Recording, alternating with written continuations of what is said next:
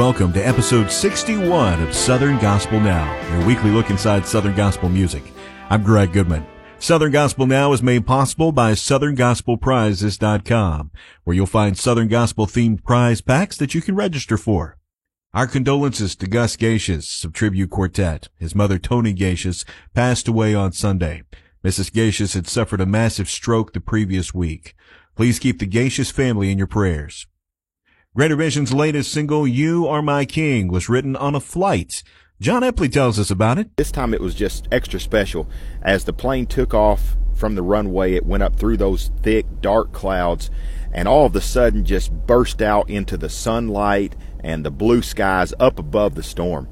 And for some reason that day I was overwhelmed with how amazing our Creator is. And I just began to pray and, and honestly just praise Him. This song just began to develop in my mind.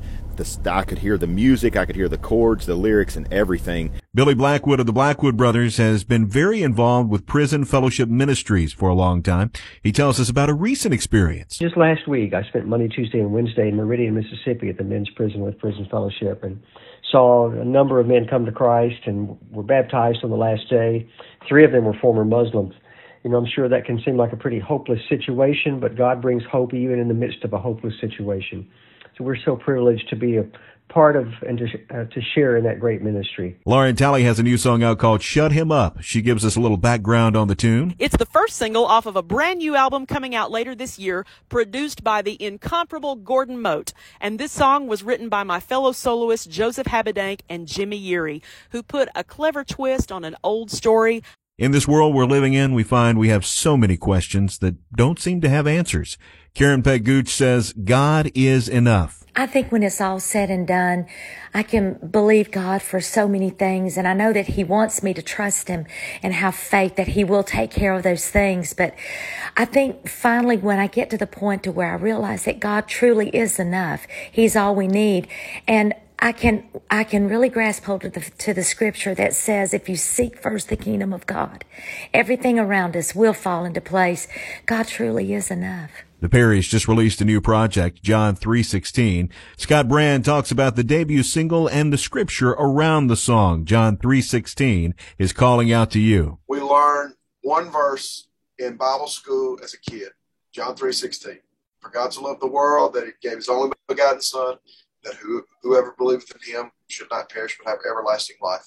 We learn that one, we recite that one, but there comes a point in our life when we have to depend on that verse to enjoy the promises of heaven because we have to accept Jesus for that free gift of uh, eternal life. The Nelons have a new booking agent. Kelly Nelon Clark tells us about this new relationship. The Nelons are so excited to be in a new booking agent relationship with Jeff Roberts and Associates, better known as JRA. Um, they've been in the ministry uh, for well over 30 something years and some of our friends are even on the roster like uh, Jason Crabb and the Isaacs and so I am so looking forward to seeing what God is going to do with them and us in this new relationship. Adam Crabb goes back to his childhood, reflecting on the words of his grandmother. There is something that my grandmother always taught me, even as a child when I was little. Um, she said, you know, sometimes we don't have the words to pray. You know, she said, you just don't, you know, you're, you're so broken inside. You're hurting. Sometimes it's a dry season in your life. She said, but there's one name that changes everything, and that's the name of Jesus.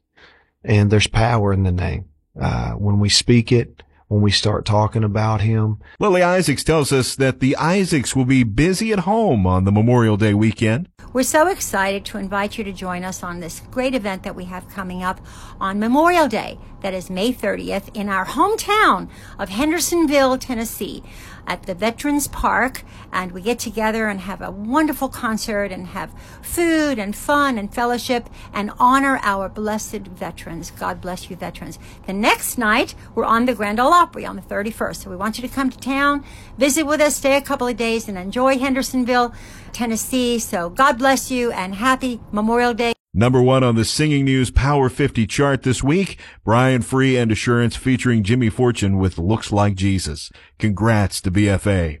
There you have it. That's our look at what's happening in Southern Gospel music. If you missed episodes of Southern Gospel Now along the way, you can listen to those wherever you get podcasts or at southerngospelnow.com.